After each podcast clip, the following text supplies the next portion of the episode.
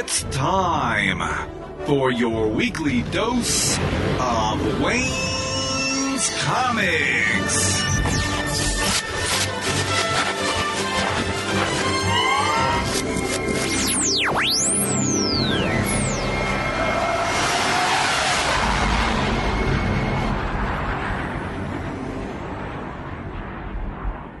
Welcome to episode 487 of the Wayne's Comics Podcast.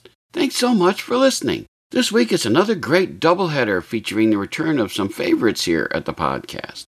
First up is Jonathan Hedrick from Freak Show Princess and Capable. He has a Kickstarter going on right now for Quicksand Number 1, which is described as the first issue of a new and exciting 22 page full color sci fi horror comic book miniseries. We talk about this book and how it compares to his previous comics, as well as what he has in mind for future offerings. Be sure to support this Kickstarter after you listen to this episode.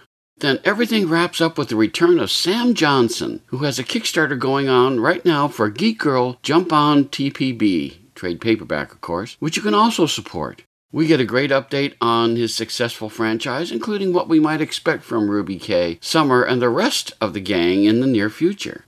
Again, be sure to support this project as soon as you get done listening to this episode. There's a lot to get to in this episode, so let's get on with the show.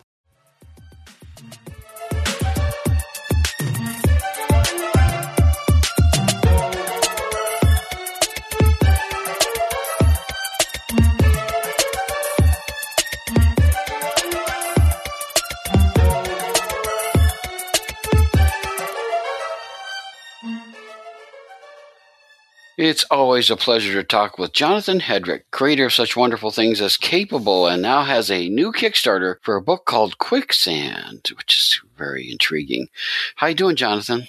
Good. Uh, thanks for having me back on, Wayne. I appreciate it. It's always good to talk with you. I, I, I think that you're still on the rise, and I think your name is going to be uh, better known even by more and more people as we go forward because I think you're doing some great writing. Awesome. Thank you. Thank you for saying that. Now let's talk about Capable because I saw on the Kickstarter there were some pages from uh, I think it's Capable Four. Yeah, yeah. I'm uh, teasing Capable Four now. Um, that is almost done. Just need about uh, half of it uh, colored, and then uh, I'll be ready to launch that, and probably on Kickstarter in about a month and a half. Uh, I would say, mm-hmm. yeah, that one's ready to go pretty wow. soon. How's the reception doing for that? Because I, you know, I really like it, but I understand some folks are not necessarily as big fans as I might be.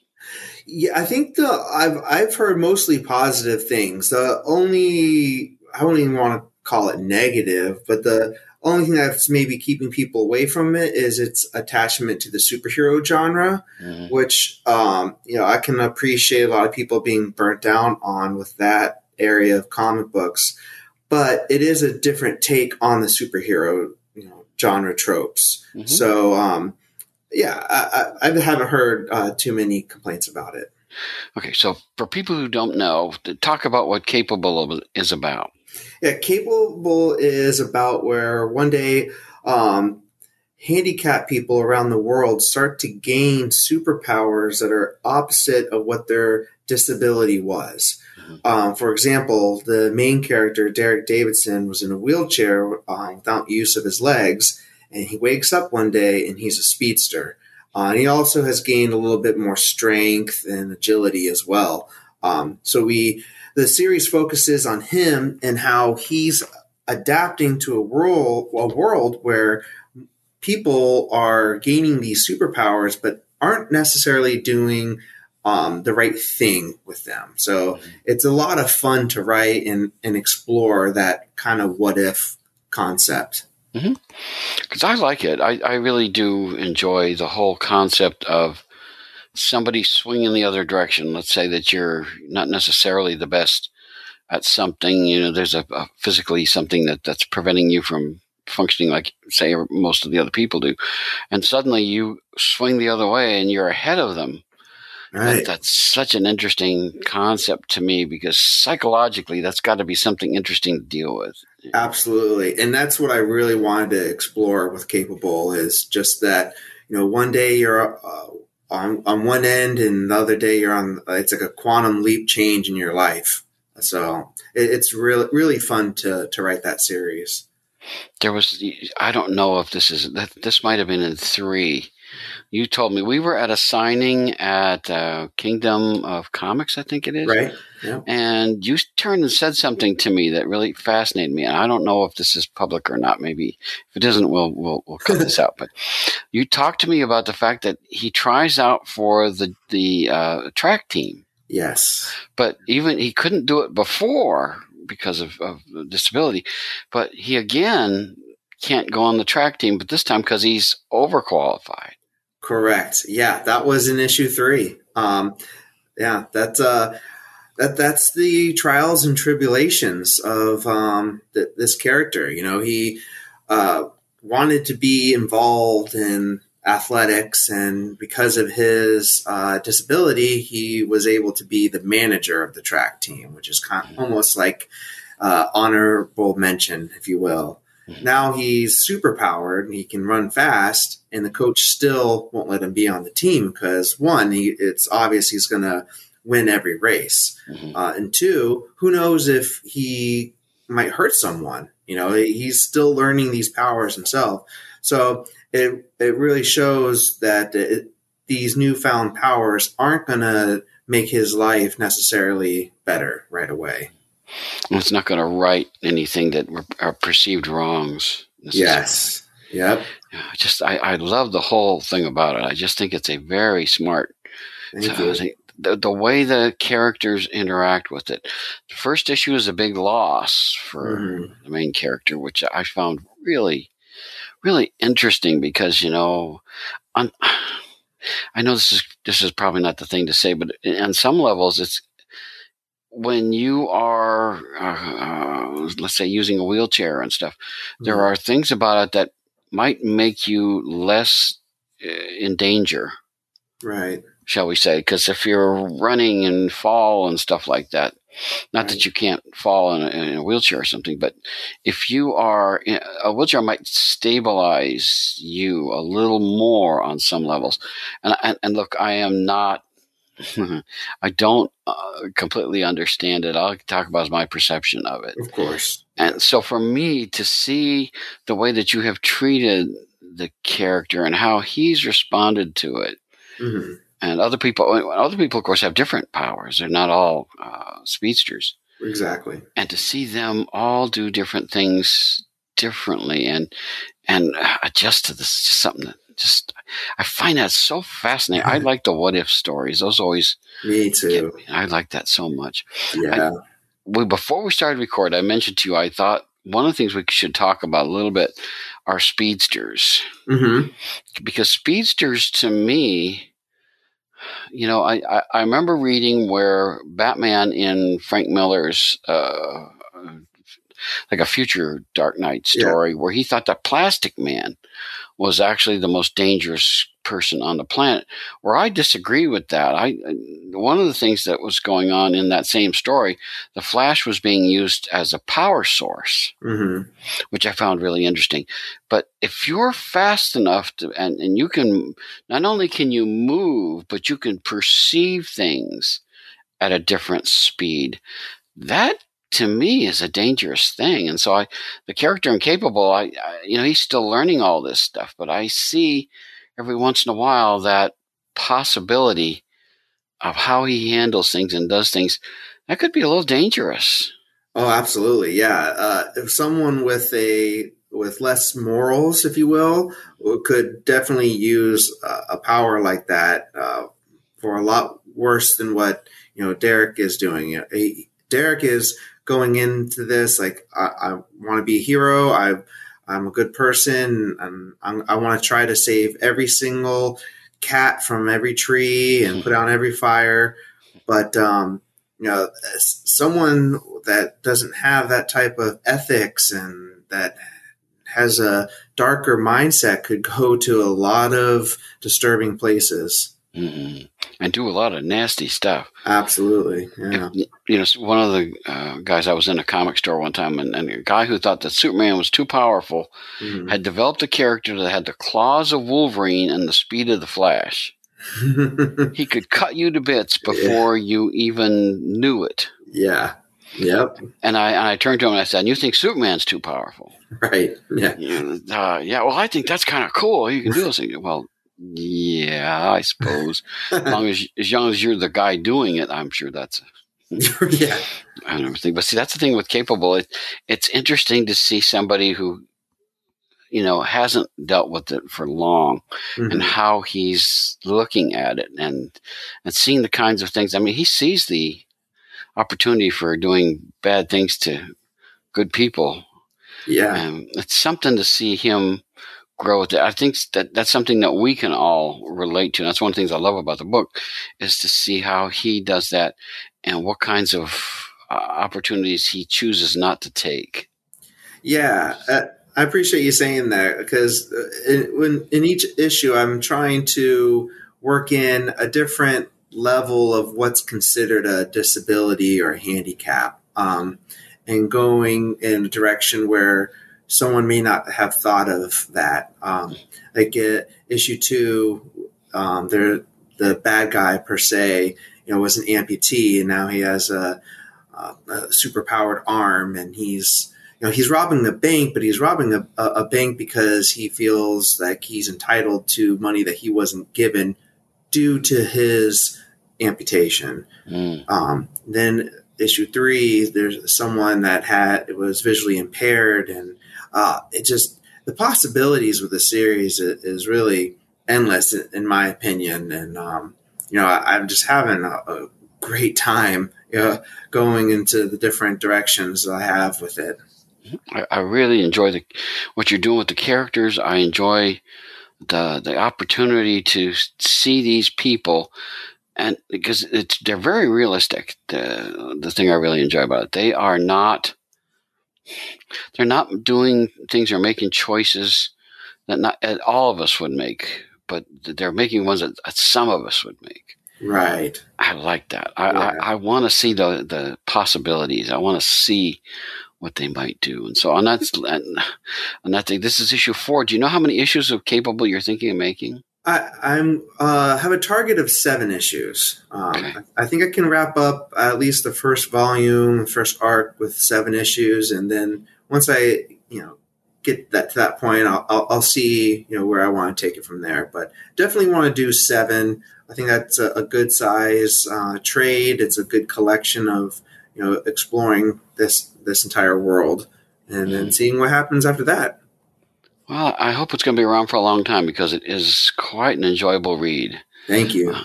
I gosh, I want to see more. I I, I, hope seven isn't all that there's going to be. Uh, yeah, I hope not either. Yeah. That's good fun. It's just so, so, well done. I think the art is really great on it too. You know, you put together a good team. I think to to make this book.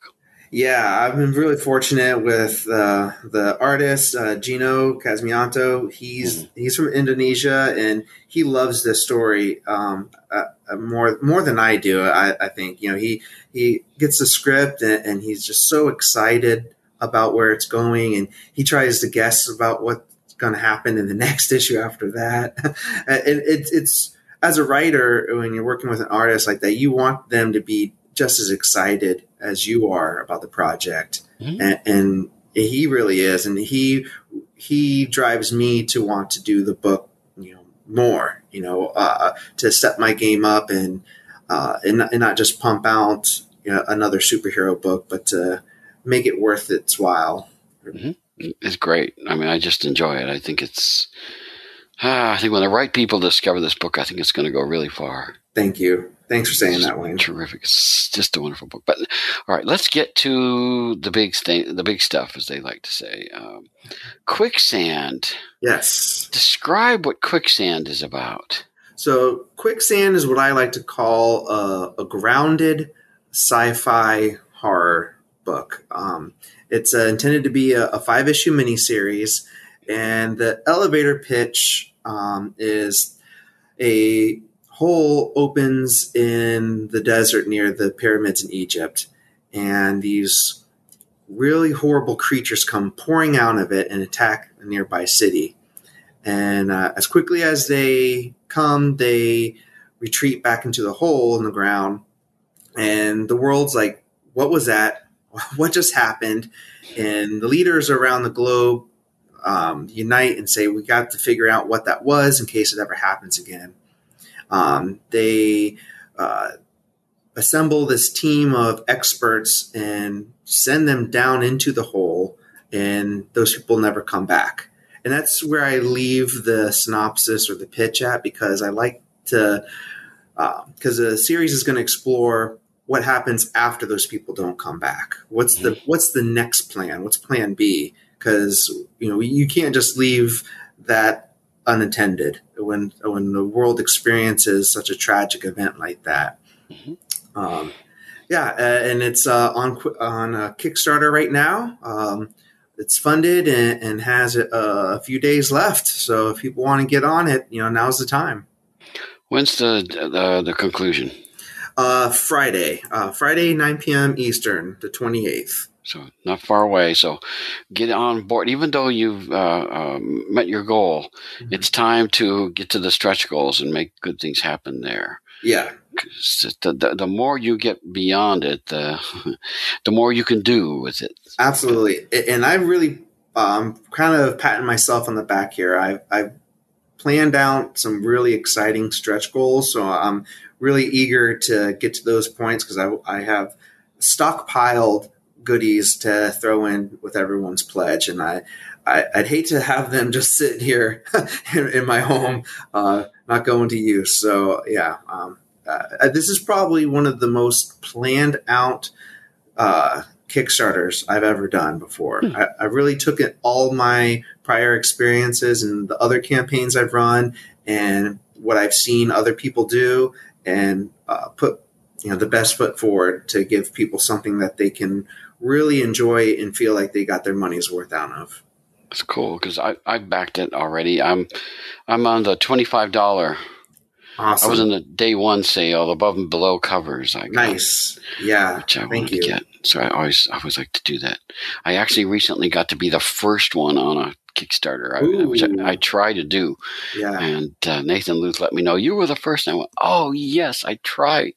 so many times I try, but sometimes I just don't ever seem to make it. I finally got it. I was the first one. I think I've been able to do that once, and it was on a, a friend's campaign. So I was I was really glad to have that uh, accolade.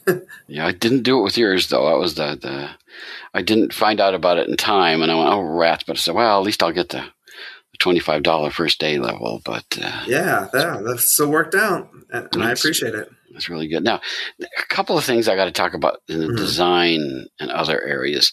I love the the logo Yes. Yeah. Uh, it's it's quicksand, which is mm-hmm. of course one word, but the interesting thing about the way the logo is designed, the word quick is up, and then when you get to sand, it's like it starts to sink. Yes. Uh, like.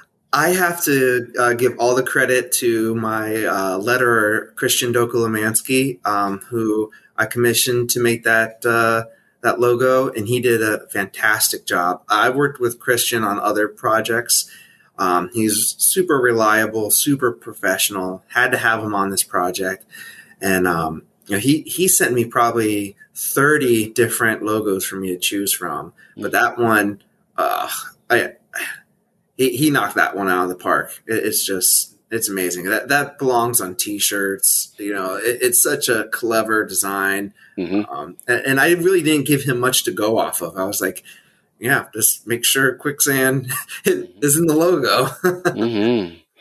Now, another thing that I got is the name of the group. Yes, that's working. It's called Canary One. Right. Yeah. Is, is, is it called Canary One for the reason I think it is? Uh, canary, as in like those uh, in mines where they would yes. send the canary. Yeah. Yes. So I, am gonna humbly pat myself on the back again. um, uh, so the the mission patch goes back to my um, history living in um, Brevard County, which is near uh, the Space Center. Mm. I grew up with all watching all the shuttle launches, and I've always been a fan of the mission patches. I actually have um, this denim vest with a bunch of different, you know, like the Apollo missions and so forth, mm-hmm. um, embroidered uh, and sewn onto the um, the vest.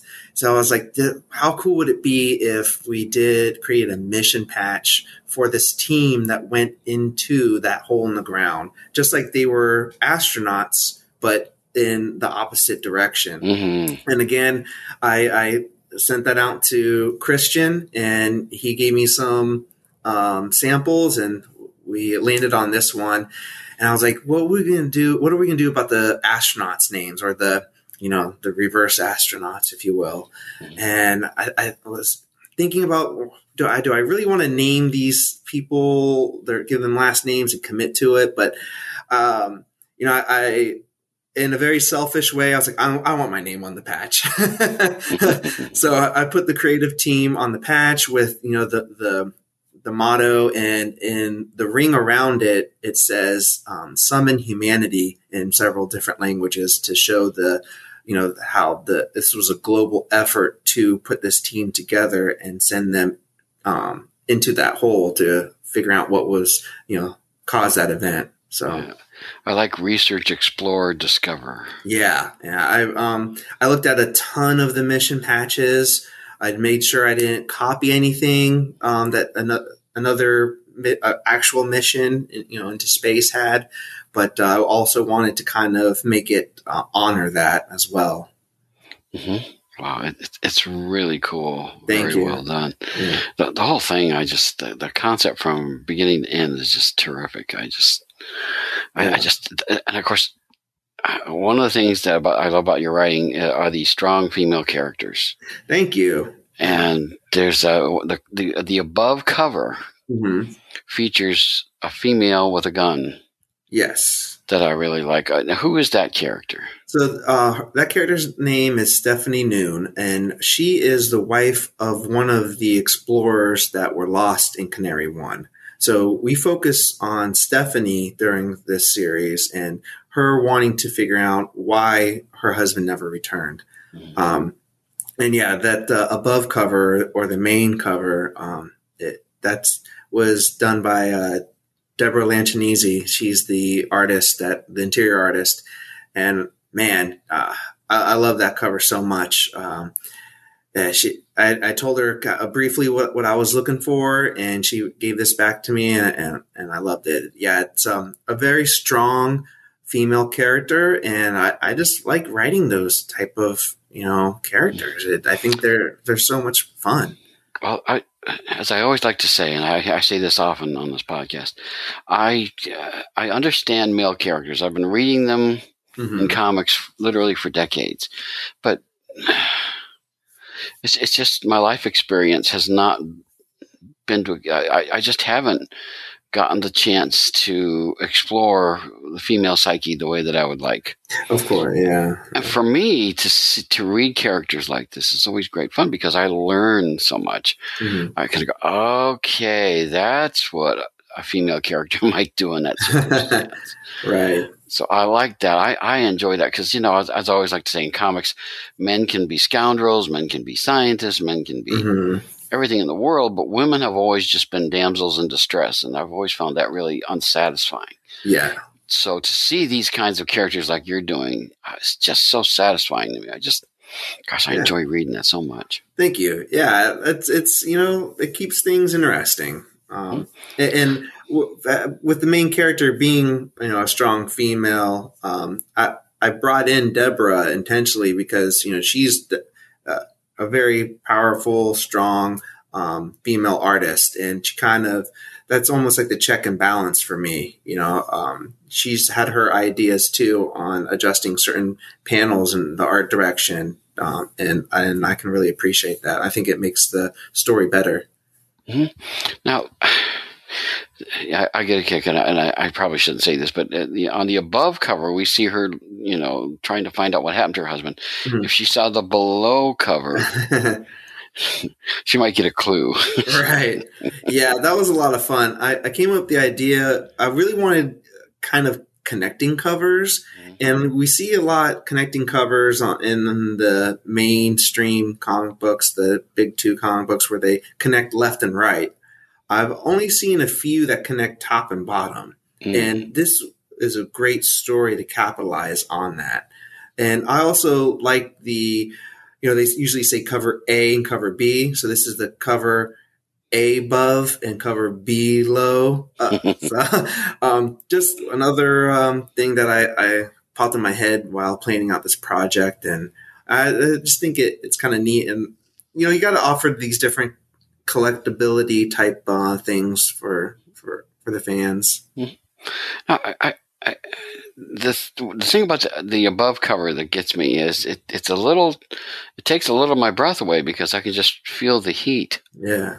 In it, it's just so oh, it's going right. to be something that the thing about the below cover that gets me mm-hmm. is the um, well, let's just say they're they're inside the book. There are a lot of scorpions. Apparently, mm-hmm. scorpion-like creatures, yeah. and we get to see a, a, little bit of how they're different on the below cover. Right.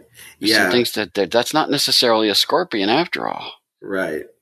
Yeah, it's like a tease to uh, seeing what these you know creatures, how, where they're coming from, how they look, um, and, and you know what's in store uh, throughout the series. Yeah.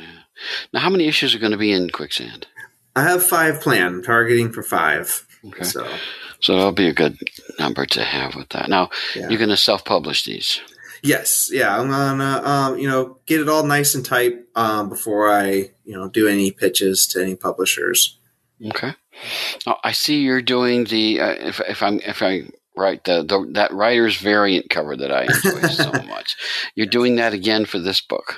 Yeah, I think that was a lot of fun. I did that for uh, another book, Freak Show Night, and uh, it, it a lot of people are like, "That's pretty cool. That's pretty cool." And I, I've so far seen one mainstream book that's done something similar. They kind of mm. did like a, a screenshot of their uh, Dropbox file. Um, so I think it might be picking up. And Christian, the letterer on this book, he's the one that did the writer's variant on the other project. And I threw the idea at him again. I said, "Hey, let's let's do it again, but a little different." And uh, he came up with this, where it looks like the script is kind of buried in the sand. so that's a lot of fun. What I, I have to ask, of course, there's there's some handwritten stuff on there. right. Who's writing that?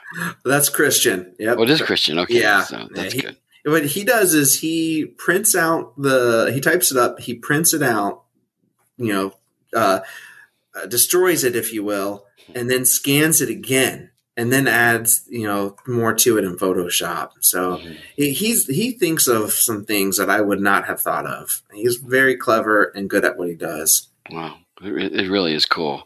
I just i i have you're right. I have not seen that other places. And so for me, because you know, I mean, as uh, as we just talked about this before, and the fact that you know, blank covers are there so that the artist can draw on them and stuff like that. And if you're a writer, you really can't put much on a cover. no, yeah.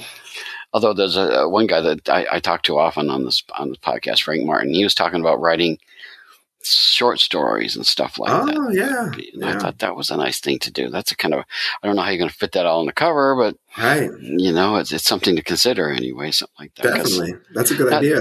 There's a cover too that intrigues me. Mm-hmm. It shows the the lead female, and she's playing a video game called right. Quicksand. Yeah, uh, the, I call that the arcade cover. So you know, it's a the story has a lot of dark. You know, it's got this dark scary feel to it. Mm-hmm. Um, but I wanted to kind of lighten the mood a little bit, and I came across the this cover artist um, who goes by their social media handle uh, Hero Draws, mm-hmm. and they have this um, uh, anime type style, um, if you will. Uh, to it, and I just thought that would be unique. I always like to try different things out, work with different artists, and so I, I approached them to to do this, and they thought it'd be a lot of fun, and I, you know, uh, so did I.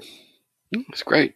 I enjoy them because I uh, above one's still my favorite of the yeah. whole bunch. So That's it's just cool be, it's just great stuff. I, I, just there are so many things in here, so many different uh, uh, why don't you pick out because uh, you you've decided all the different levels and stuff like that mm-hmm. in there. What are the ones you'd like people to know about the the different levels that you've chosen that that people would should should know? One of the ones that uh, is my favorite is the retailer pledge. Um, specifically because I'm a huge supporter of the brick and mortar local comic shops. And I wanted to, I always offer a retailer pledge and I try to price it where it will make a retailer get their money back. At least, you know, get their money back. Um, if not, maybe make some more money off of it. With this is the cheapest retailer pledge I've ever had on in any of my campaigns that gets you the most comic books.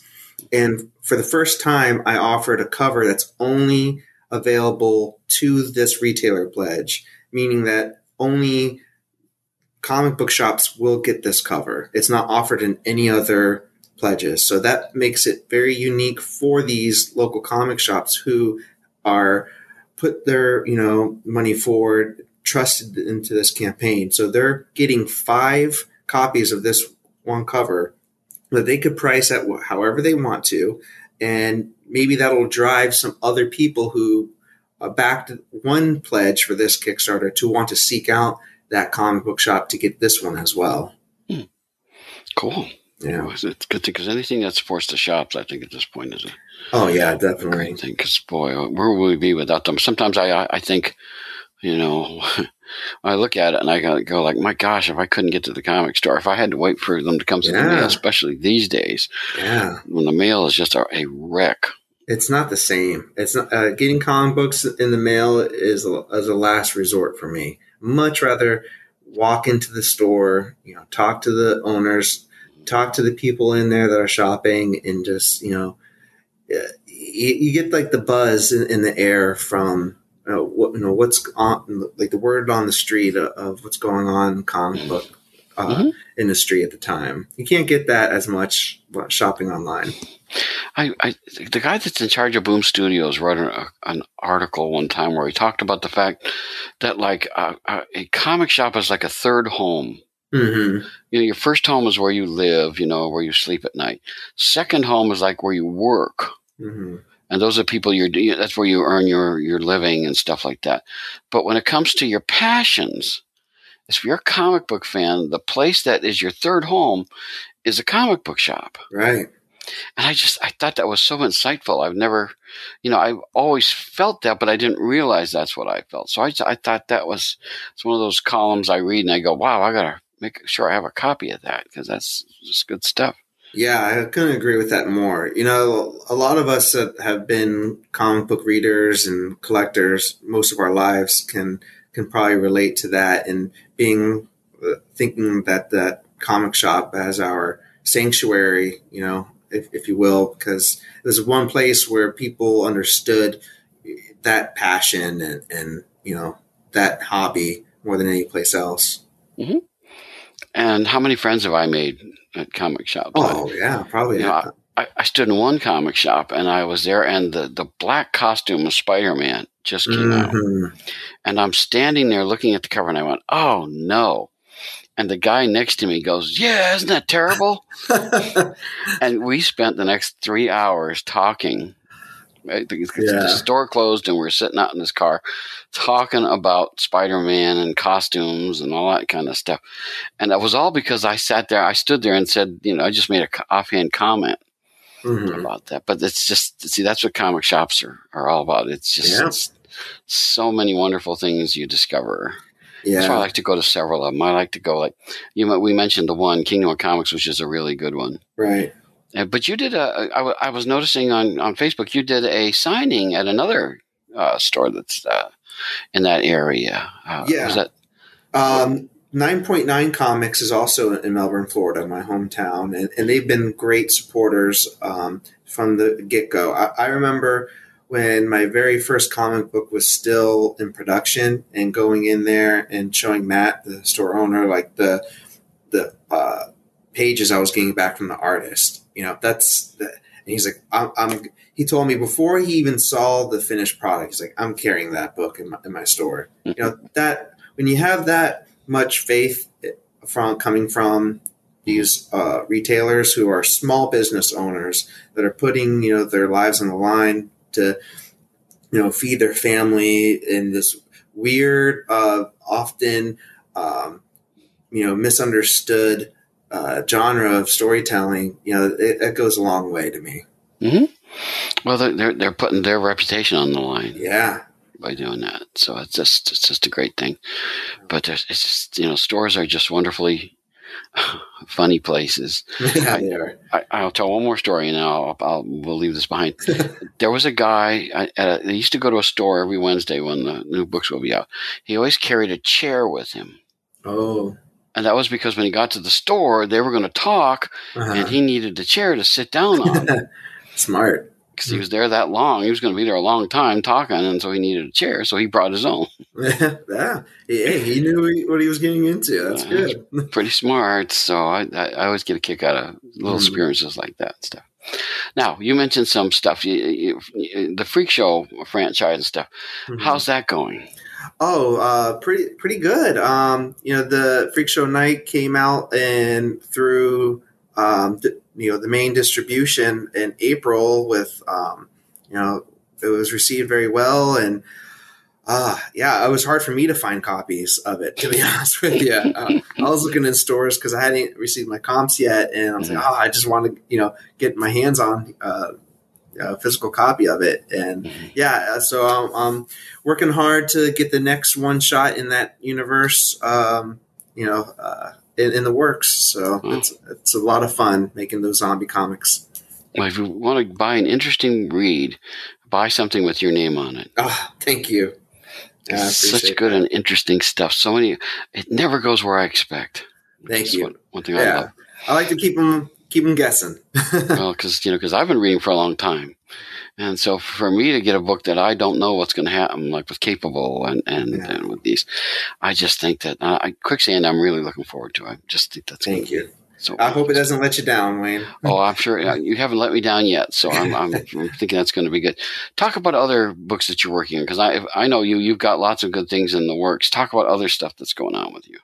Yeah, so um, uh, another project of mine, uh, Recount, that's uh, uh, that just wrapped up the first arc of that, and um, I've done a few uh, anthologies. I was part of uh, an anthology called Cthulhu Invades Oz. Um, that's uh, out there for people to get. Uh, I, I did a cool story about Tin Man.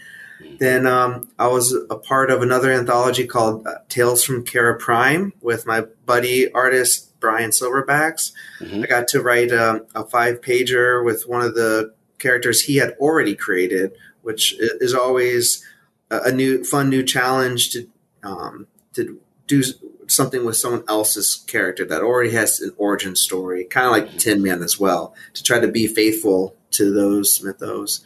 Um, I have a project in the works that's a horror Christmas story that's going to be coming. Yeah, yeah, that's coming down the road. I, I've been seeing pages um, coming back from my artist with that, and it's just um, very gut punching, uh, dystopian Christmas story. That's It's not Krampus, is it? nope, not Krampus. Nope. Okay.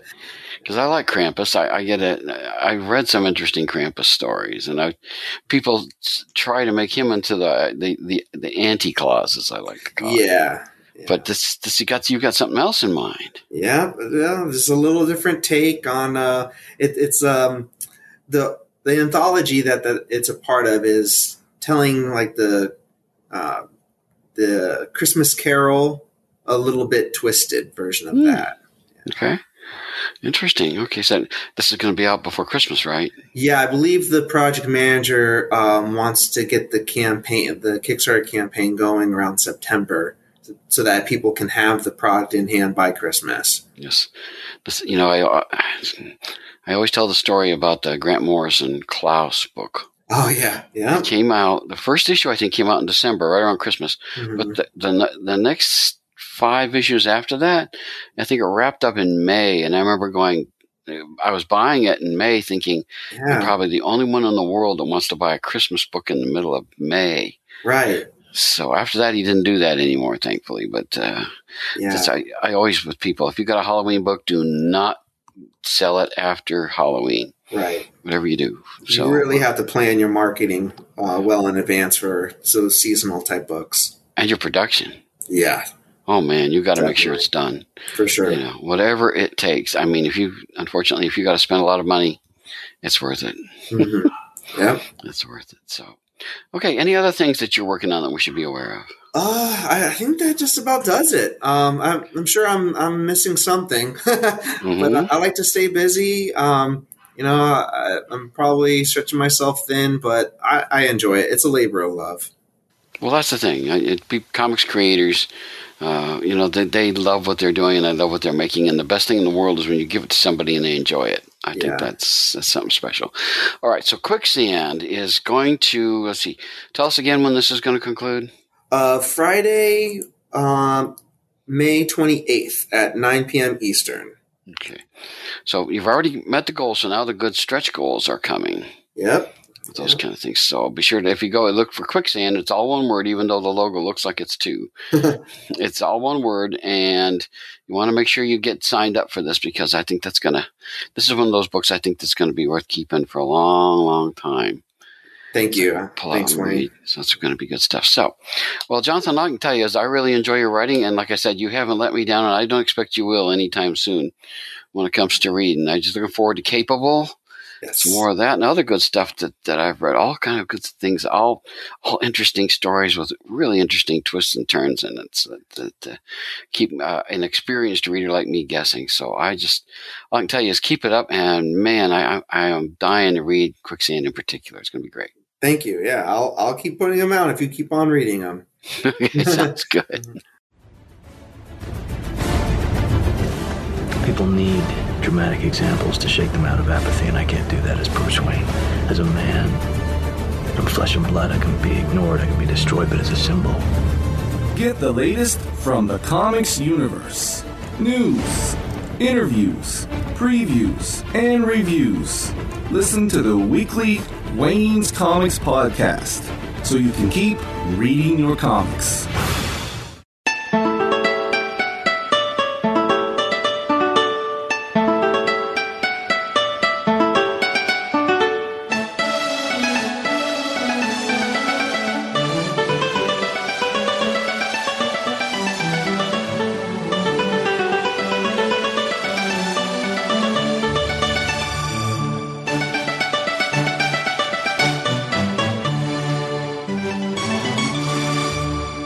It's time to check in with Sam Johnson from Geek Girl, and I always like to point out it's Geek hyphen Girl.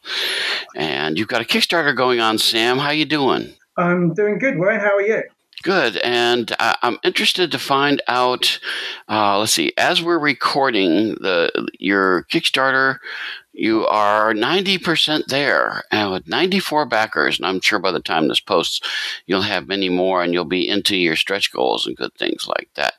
People get on me because I don't say this. Actually, says 91% now, so you've gone up a percent Okay. uh, they always fuss at me. I don't do this soon enough. The Kickstarter is going to conclude on Monday, May 31st at 10:46 a.m. Eastern Daylight Time. Of course, here in the states, that's Memorial Day. That's always a good time to do that, so people can jump on on a holiday. But for you guys, it's just a regular work day. But uh, so, how are things going with Geek Girl? Really good. Uh, really pleased. Really pleased with how things are going. So, for those that are uninitiated, Geek Girl is Ruby K, a hot popular college chick, landed a pair of super tech glasses, gave a flight and super strength power. Powers initially not used to these. It resulted in her being klutzy, not used to the super strength, knocking drinks over her cool kid friends, alienating them. Uh, but her best friend Summer stuck by her, kind of pushed her into becoming a superhero. Came up with the name Geek Girl jokingly following her klutzy actions. Ruby has grown from it girl to a proper superhero and is now been off in the position of fronting a super team. And that's kind of where we come in with this Kickstarter. Okay, these are issues eight and nine that that you're getting right. Yeah, eight and nine are the new ones, but there's also the new trade paperback in Geek Girl, which collects, as well as eight and nine, five to seven, uh, which begin the whole new super team direction. So that basically the trade gives you all of the, the new directions so far. Mm-hmm. Should be good. Now you can get the initial one right, initial trade with the first one through four, and then you can get that the second trade. Yeah, I mean it's, it's all on there. Um, anything that isn't available as a main reward now, Kickstarter do add-ons. You can you can get as an add-on. So uh, this is yeah, as I say, the new trade collects five to nine of the ongoing preceding that, we've obviously got one to four, and then there was a one to four mini series. So volumes one and two, the Team Geek Girls Vol three, uh, all available as add-ons. So if you back Vol three, you'll be able to select to add one and two, and, and anything else you want to the reward. Right, right now, you were telling me that by when this post, there'll be three new um, uh, things you can get on the Kickstarter. Yeah, so um, excited about these. Um, some new stuff just coming out. These are all limited rewards.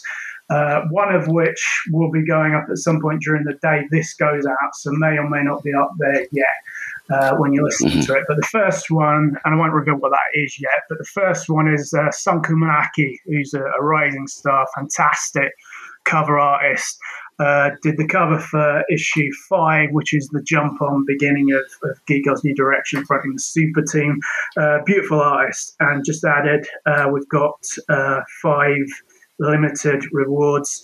Uh, of five of these available, which is uh, some beautiful Kumanaki prints, uh, kind of like a cosplay thing going on with like a, a, Bob, a Boba Fett, but it's like it's kind of sun as Boba Fett. I think uh, I, I, presume it's because that's what she looks like, uh, as well as Wonder Woman and uh, Underworld.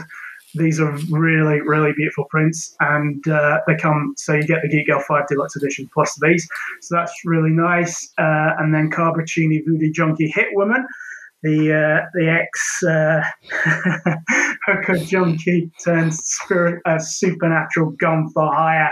It's a collector's pack with her stuff coming up. In well, will be up as the time of you're listening to this. Uh, she's a great fun character to write and is going to play a huge part in this in this arc, uh, which will actually lead into her mini series as well. And uh, yeah, really over the top character that I really enjoy writing, and some great um, covers. Uh, Carlos Villas did the uh, limited Cabra variant for issue nine, which is uh, beautiful again.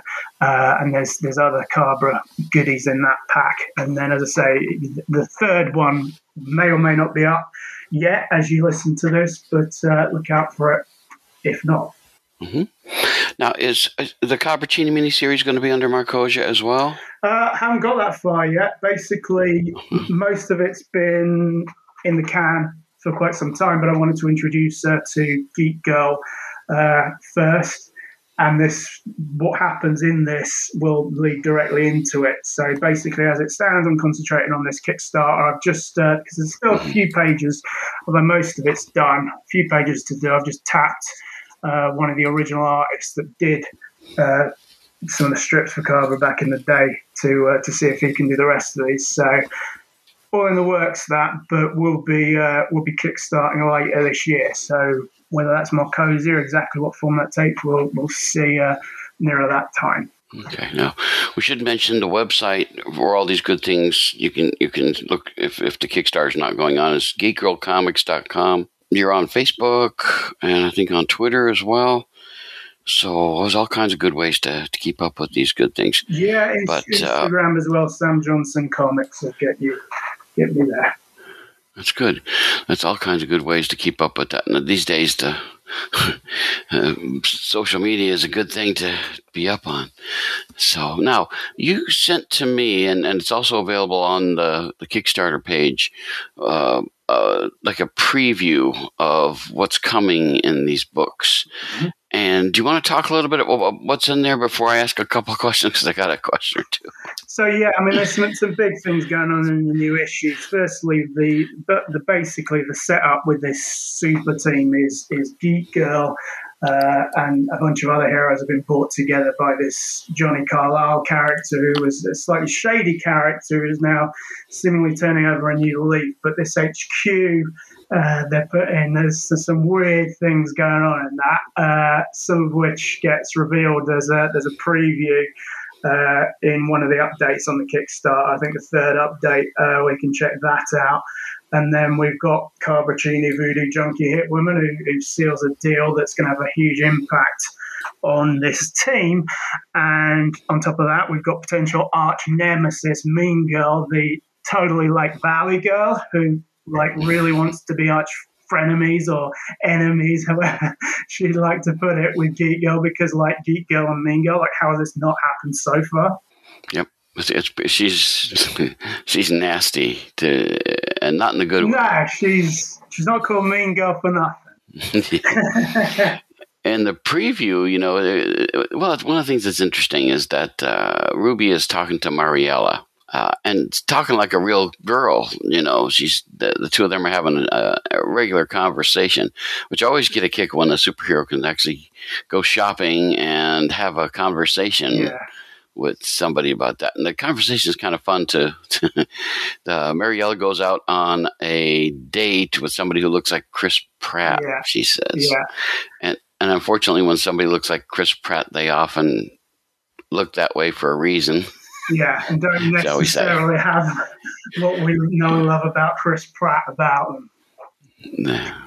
So the, anyway, he's very focused on himself, and she doesn't quite go for that. But uh, so it's it's interesting. Now, why don't you tell people who Mariella is before we get go too far? So back in the original uh, mini-series, uh, basically Ruby got involved with Mariella. She, her ex-boyfriend was kind of threatening her, and, and Geek Girl, having only just become a Geek Girl, stepped in.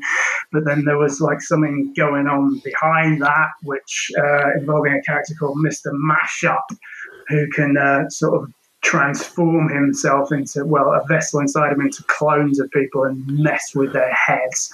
Uh, so that was the, the introduction to them and they've become friends. And so ruby's kind of you know well the, the mean girl clique that she was friends with became alien and now they kind of want to get back in with her because now she's a bona fide superhero and they're taking this whole thing seriously but she kind of Ruby has grown and she kind of sees who her true friends are, which which are Mariella and, and of course her BFF Summer.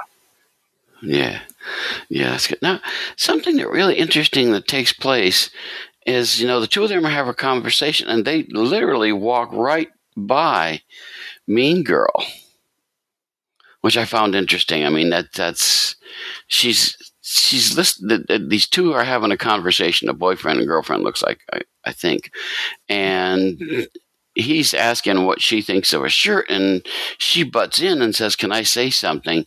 Now, knowing that she's Mean Girl, she says to him, "You look super buff in that." Now, of course, that means he doesn't. Oh no, she does, uh, but she's Oh, saying she- it he know, in does. front of the guy's girlfriend, which is Oh, okay. appreciated by her. And so that's he the says something about the lines of "Did you choose this or did your girlfriend?" And he was like, "I chose it," and she's like, "Yeah, I thought so." Oh boy, that's, and boy is she mad. Yeah, My girlfriend happy. is. Not happy. But this is yeah, Yeah. Mean Girl is is all about uh, all about that kind of jazz. And she's also got a super tech phone that can you can blast people's eyes and make them see uh, like rainbows come out of it, and then it makes them hallucinate being attacked by unicorns while being uh, while listening to a, a Justin Bieber and Ariana Grande mashup. Ah, the Doom okay, so the unicorns. coming in there with the weirdness. Hmm hmm now she says that she's fought Pitbull, Mr. Marvelous Man, and Captain Vegan. Has she? I don't. Have we? Has she? Is that true? Yeah, I mean, this is the first time we've seen her. Uh, Mhm. But yeah, she's like, you know, totally a supervillain. Uh, so she, Mm-hmm. she's been around. And like as she says, it's like how, have- how have she and Giga not met sooner? She, like, you know, wants them to be uh, arch nemesis. Uh, so yeah, she's she's a, she's a bona fide supervillain. And when, when you get to see, you know, though there's, there's a, a comedic thing going on with all her, you know, bitchy comments and so forth, uh, and like a valley speak, you'll see that as the, uh, the the issue that she's in unfolds, she's a, a proper threat. Well, being mean like that, she uh, she goes around making life difficult for everybody around her. She just, uh, you know, she the, when the uh, the guard chases after her when she walks out with all this stuff right off the rack. Yeah, you know, he gets you know blasted by the phone, Yeah. and uh, you know, I, I and the poor guy, you can see his eyes are panting. He's running around. In fact, it looks like two of them get zapped. Yeah, I mean, she, you know, one of them does, and then another guy's coming after it, following, and she's like, you know, I'm totally giving you an opportunity to just walk away here, but no. So, okay, you're going to get bashed by unicorn, hallucinated unicorns as well. So they, they, they start to, to tussle, the two of them. Now, the one you sent me has a couple more pages than the one that's on there, and I don't want to spoil anything, but Well, uh, I think the, the extra pages are the ones I'm on about where the, the the HQ gets explored. So that is on there in the third update. Yeah, that's the very beginning of the. It's a prologue Yeah. to the stuff that's in there, which I have some questions about, and I don't know if we want to talk about that because it's not uh, available on the on the Kickstarter. Well, page, I so say it's in it's in the update. It's just not on the main page, so you can. okay. Yeah. Okay. Well, what's going on there? I mean, at the headquarters, I, I, there's a guy on the cover with the geek girl, and he it, it looks like he's the one that's walking into the the, the HQ. Yeah, so this is this. So what happens in the art? Tyler is is one of her teammates. Uh, Mhm. When the gang come together, um, like plans kind of change a bit because Johnny Carlisle's wife has just had a baby, so he needs to take care of things and just take a breath from the getting the super team thing rolling. So when Geek Girl, Summer, and uh, other new teammate the Minger, they go out to a fancy club uh, Tyler sticks around to explore this HQ, and there's some there's some there's some stuff going on in that HQ. Uh, basically, what was supposed to happen was there was previous residents in there, and um, Johnny's right hand mag Digger Mensch was supposed to do a sweep of the place and make sure everyone was cleared out before the, the new team came in. But he got very, very, very, very drunk with his shady pals uh, and was too hungover to do it. So it's turning up in the issue that we see Tyler exploring, and Digger is going to, well, he's on the cover, uh, is going to pitch up to do the job at daylight, and as a result, there are things in there that should have been gone. Mm-hmm, hmm Which I have questions about, but I, I I think I'll spoil something if I yeah, I ask think about there's only so far we can go. Yeah. okay. So there's all kinds of good. That's the great thing about your, your books is that there's always interesting things going on. And I've always, now, okay, I see that, but that makes me ask, want to ask a question. So I, I but I don't dare because I don't want to spoil stuff because there's all kinds of good things that we want people to read Yeah.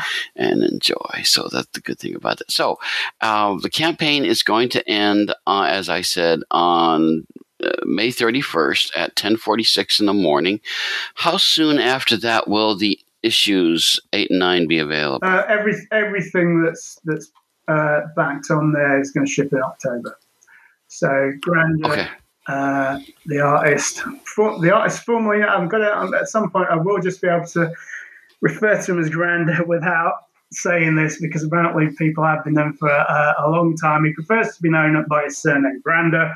So the artist formerly known as Carlos Granda, now Granda, who has been with the book uh, since the mini series, doing a fantastic job, and he's his uh, work is well underway on on these two issues. I say they're both both some of each issue has got done, so they're going to be completed in October. Okay, so it'll be good. So yeah, I, I have to congratulate you. Know not many comics actually get to keep the same artist for nine issues. I mean, that's in today. That's a strange and wonderful occurrence. Yeah, So yeah. I mean, it's, it's more than nine because it's there's nine in the ongoing, and then there was a four issue mini before that. So no, it's great to have essentially the same creative team since we've had from the start. There were one, there was a couple of issues where there was someone else involved in, ter- in terms of the colouring and the lettering, um, but for aside from those couple of issues, Chunlin's out, the fantastic colorist, and Paul McLaren, who does a great job on the lettering, have all been there uh, from the start and, and are invested in it. And, and it, you know, it's a great creative team and it, and it shows. And we also like to, you know, like to mix it up with the limited variant covers. So we have different uh, cover artists doing those. Uh, Carlos Villas, who's, I'm never sure if I'm pronouncing his name correctly, if it's Villas or Villas. Uh, but uh, he's done a couple of uh, limited variant covers before, and the latest one featuring Cara Buccini is, is beautiful with some where she's in this dimension, the infinite, uh, which she uses as a, as a, kind of shortcut from wherever she wants to go, using her bastardized version of voodoo magic and can take her wherever she wants to be. Because in the story, she's hired to find someone uh, that uh, is going to bring her into the path of Geek Girl and her team. Hmm. Okay, something to look forward to. So that'll be, that'll be good stuff. So, um, do you know about how regularly you're planning on putting out a, a Geek Girl issue? Uh, well, it's you know it's a tough uh, gig in the indie world, uh, mm-hmm. but basically this there's going to be a gap after this because this concludes the the Team Geek Girl arc. Uh, mm. But it will, as I say, lead into the car directly lead into the Carver Buccini Voodoo Junkie Hitwoman miniseries. So mm-hmm. uh, while there's the gap for Geek Girl, that gap will be filled by Carver, which hopefully, when people have read this arc, they'll be invested in her as, as much as I am because I absolutely love the character. Yeah, I, we've talked about her before. So.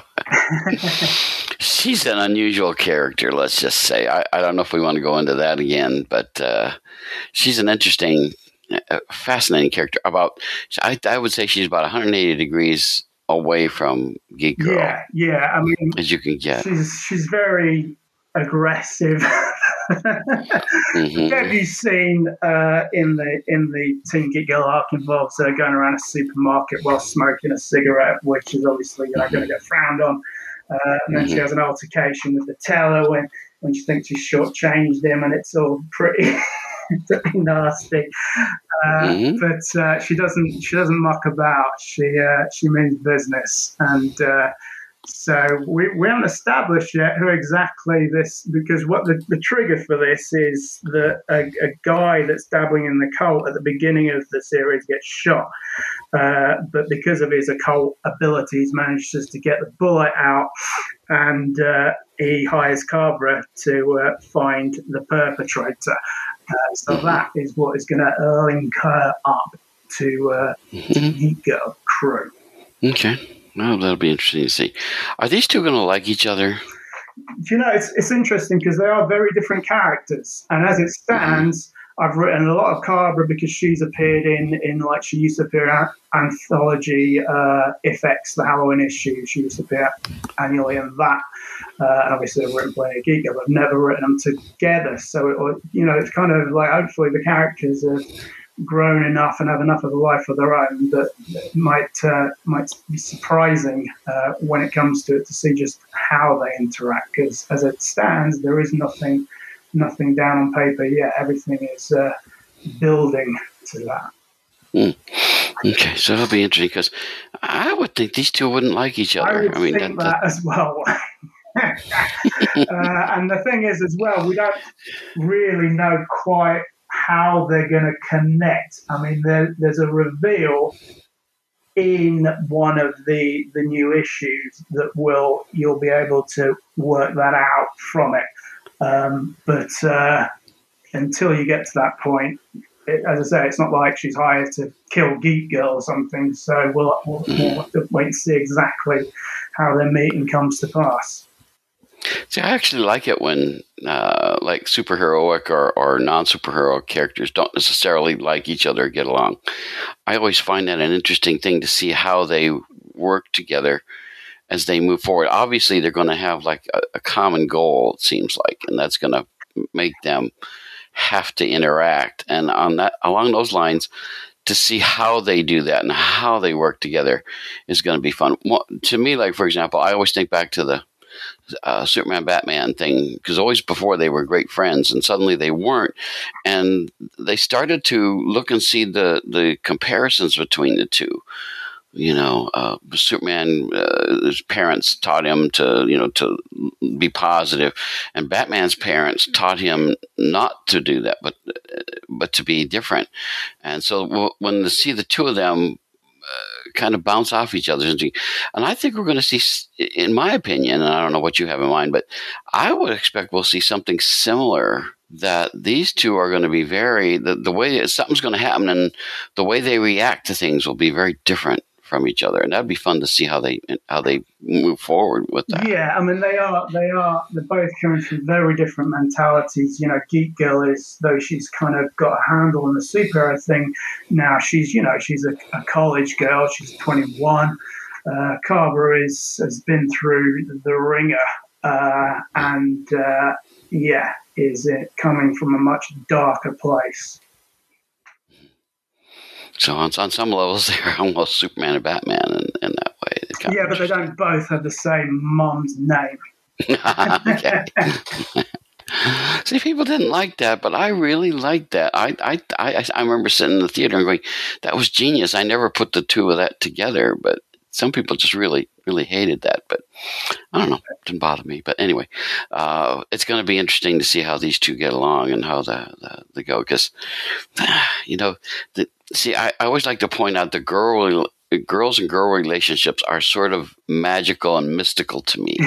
I don't understand them. I mean, after reading comics for decades, I get guys. I mean, guys can be all over the, the, the map, and uh, guys can be like Superman Batman, get along if they need to. Uh, Girls don't necessarily do that. And as such, No. I'm going to be curious to see how you handle that because, you know, that, that's going to be so interesting to me. I'll probably learn some things out of it. Yeah, I mean, you know, the the established relationships with that Ruby K Geek Girl has a, a you know a mix like in the in the um, the two part art that forms part of the larger Team Geek Girl art where, where she, the Ming, and Summer go to a club and the, and Summer and Ruby are reunited with the, the Mean Girl friends, as in not Mean Girl, but the cool kids. Um, it's quite a fractious relationship, and uh, the reunion is not uh, well. Partly because it's as alcohol fueled as it is, there's a resentment from Ruby that has been underlying because you know they basically dropped her as a friend when they thought she was uncool, um, not buying the whole superhero thing, and now that Ruby has proven herself uh, as a you know as say the city in the miniseries, they want to get back in with her, but there's an underlying resentment uh, from Ruby as from what's gone before, and that kind of blows up in this this club. Uh, uh, quite a, a fun club thing. That's again, there's a Doom Patrol influence there. It's quite out there. Uh, Mhm. Yeah, no, it's it's again uh, fun characters. Right, Karen is is kind of the worst of the the clique, and uh, is someone I'm interested in exploring more and, and seeing sort of what makes her tick and why she is the way she is. hmm So that'll be interesting to see. I'm looking forward to that. It's going to be kind of fun. You know, I, I've been meaning to ask you something about Geek Girl. You know, I realize she gets her powers from the glasses, and as such, that's an important thing. Um, I'm just sort of curious as to why she's never like put a mask over them. You know, because in a way, having the glasses is is is like Daredevil that you can't he can't see through the eye slots, and yet you know he still wears those. And I always am like, well, why does he do that when he's kind of revealing he's blind? And on some senses, with with with Geek Girl, not putting a mask over it is kind of saying, hey, I, I you know, I don't. Uh, the glasses are are kind of a realistic thing. So I'm just, you know, is is it a Clark Kent kind of a setup? It, what's the? How, why doesn't she put like a, a mask on top of it to kind of better hide her herself? So basically, she's you know we as as comic fans and as superhero fans, uh, you know, sort of familiar with the lore of of superheroes and how this works. Ruby has has no experience of that, so it didn't even occur to her. So like, and also where she lives uh, in Acorn Ridge in Maine. The two resident superheroes, neither of them wear masks. You know, it's not the case that superheroes always do. So it, it never, mm-hmm. just never occurred to her. Um, and you know, there's a lot about what she took on. I mean, the thing is, she kind of fell into it by after she got these, like the big bad of, of the miniseries gets trashes like uh, trashes Neon Girl, who, who's the first lady of, of superheroes and where they live, uh, and Ruby's kind of forced to step up. So everything is is done with a, a naivety. So mm-hmm. Summer made her the costume. Um, mm-hmm. Secret identity never even crossed the mind. Hmm. That's so interesting because you know her family and everything. I just, uh, I, I guess that that may lead to a future storyline. Let's hope she may have to learn things the hard way.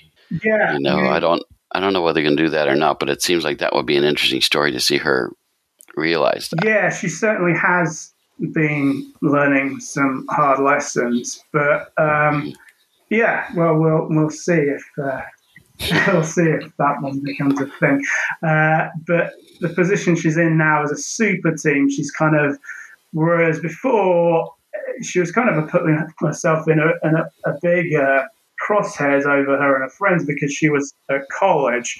Now, as a result of what happened with Lightning Storm, she was put in a coma. So this mm-hmm. part of her college, uh, and in order to retake that, is doing a super team gig, which will then fund her doing that. So now she's part mm-hmm. of the super team.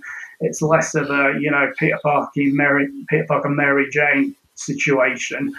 But you mm-hmm. know, she still sees her friends, and as we say, she's not uh, she's not hiding her identity. So we'll see what, what that amounts to.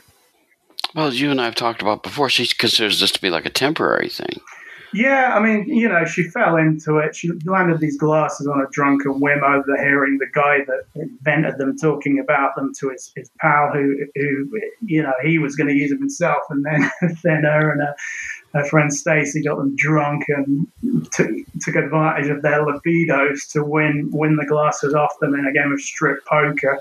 So not the most noble of uh, origins, but she's she's grown from that. But yeah, I think that with the super team thing, it's now things are kind of going to get real a bit. Like we've got what's going to be coming up, which gets introduced in, uh, well, towards the end of the arc, uh, is now that they're together as a team, they're going to get trained up to work as a team.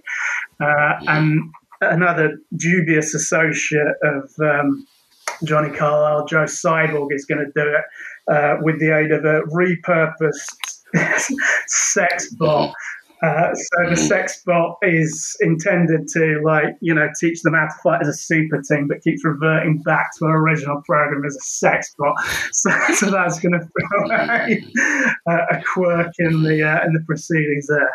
Mm, mm, mm, okay, so there's there's lots of good things. Now, there, you mentioned one of the characters that I love to, to ask you about, and that's Summer. I was waiting for this. I, I was waiting for this. Wait. Yeah, you know me. I, I want more for her to do because I like her character a lot. And when she was actually Geek Girl, it was interesting to me that she did not, even though she was aware of the superhero genre and aware what it all means, she didn't quite work out as far as being a superhero goes. But you know, I, I always worry she's going to be, you know, like uh, just on the sidelines cheering uh, Geek Girl on.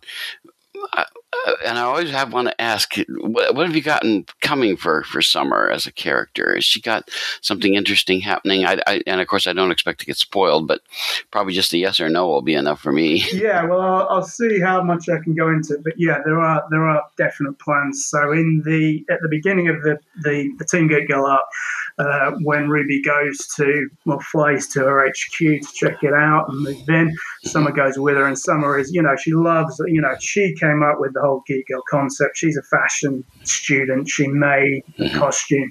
She's more excited about it than Ruby is. She loves it. Her dad's a big comic book geek. So in mm-hmm. the uh, part of the art where they go to a club, uh, Ruby wants to get downtown to go incognito, and it's a fancy dress night. So she goes incognito and lets Summer have a go in, in the costume. So Summer filled in briefly for Geek Girl uh, when, when mm-hmm. Ruby was in a coma as you said, wasn't so great at it, but still, you know, got a hell of a buzz out of it. So when she gets another go in the powers with the glasses, uh, mm-hmm. so another go in the costume with the glasses that give the powers, she loves it. There's a the the, the night they go to this club night is uh, based on Seinfeld's Festivus. Uh, so includes the for those that are familiar with that, the, the feats of strength is one of Frank Costanza's alternative Christmas traditions.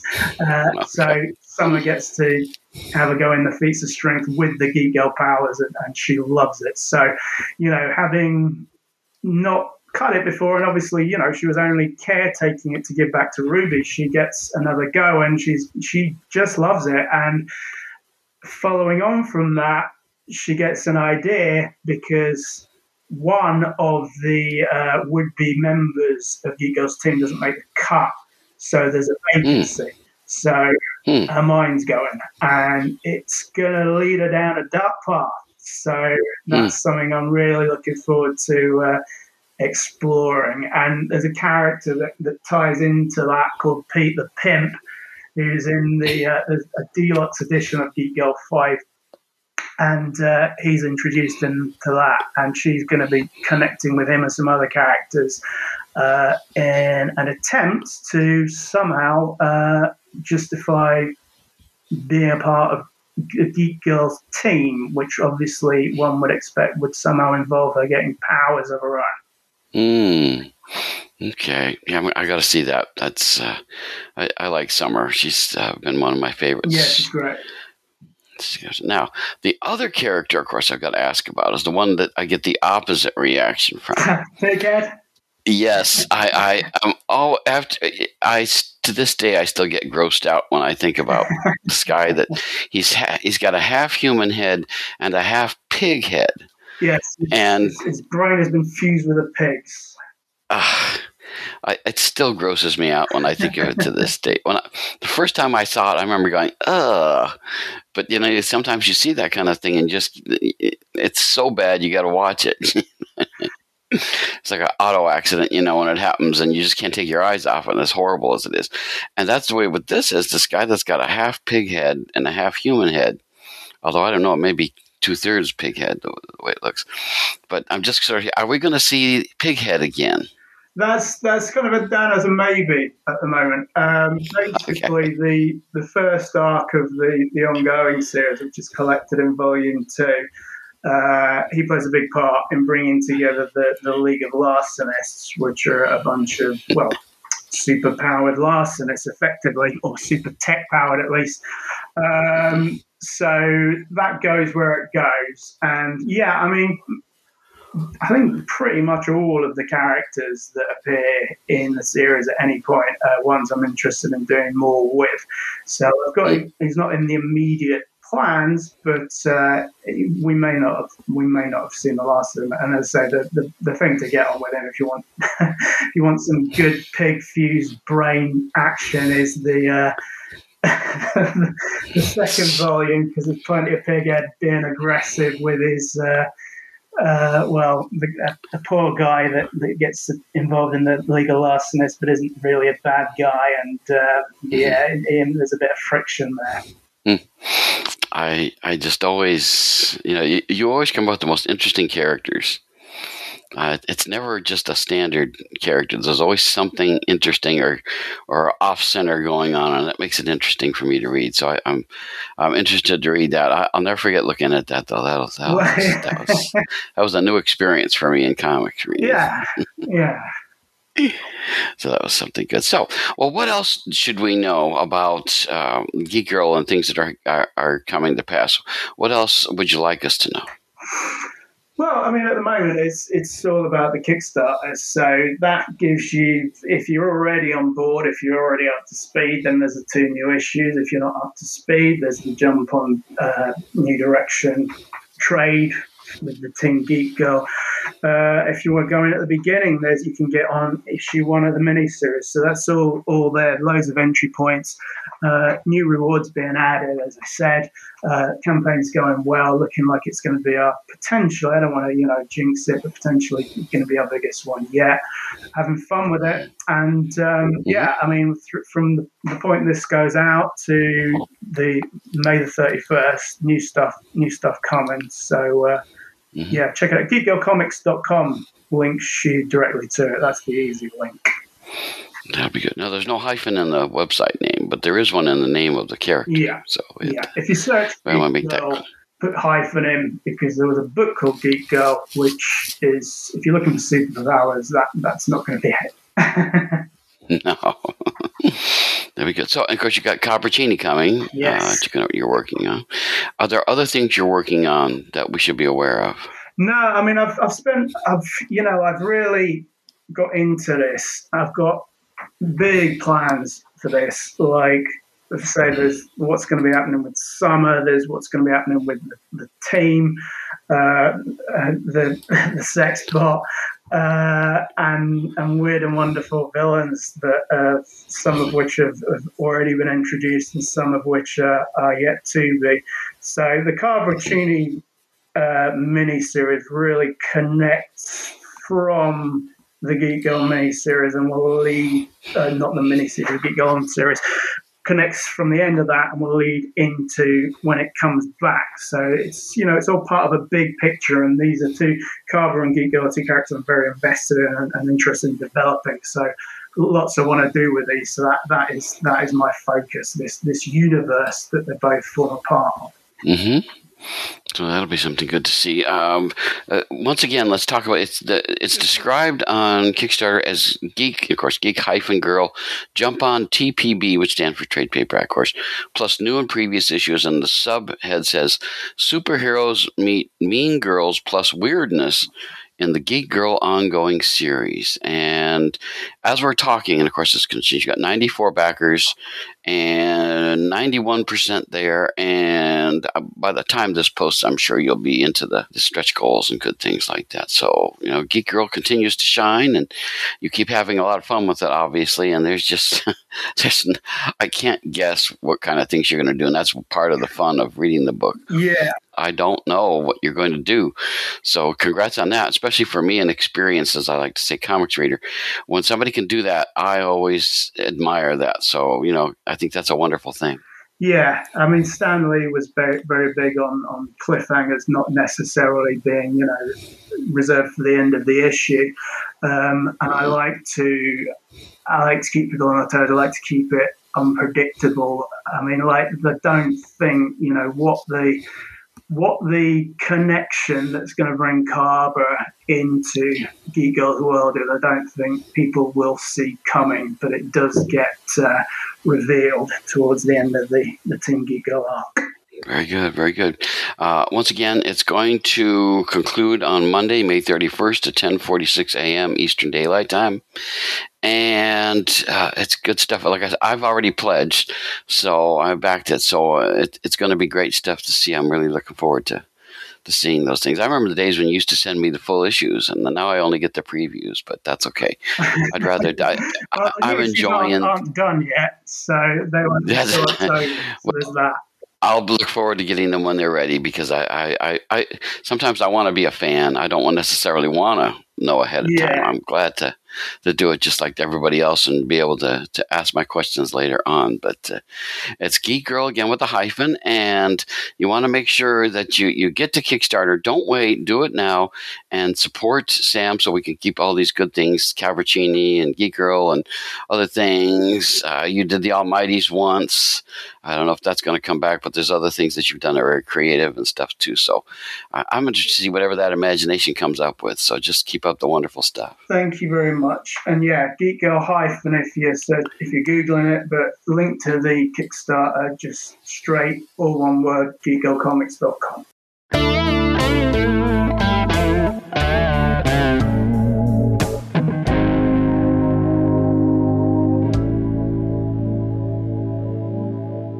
And that's it for this episode. Be back next time. I'll have another great interview with an excellent comics creator, something I'm sure you won't want to miss. But until then, keep reading your comics.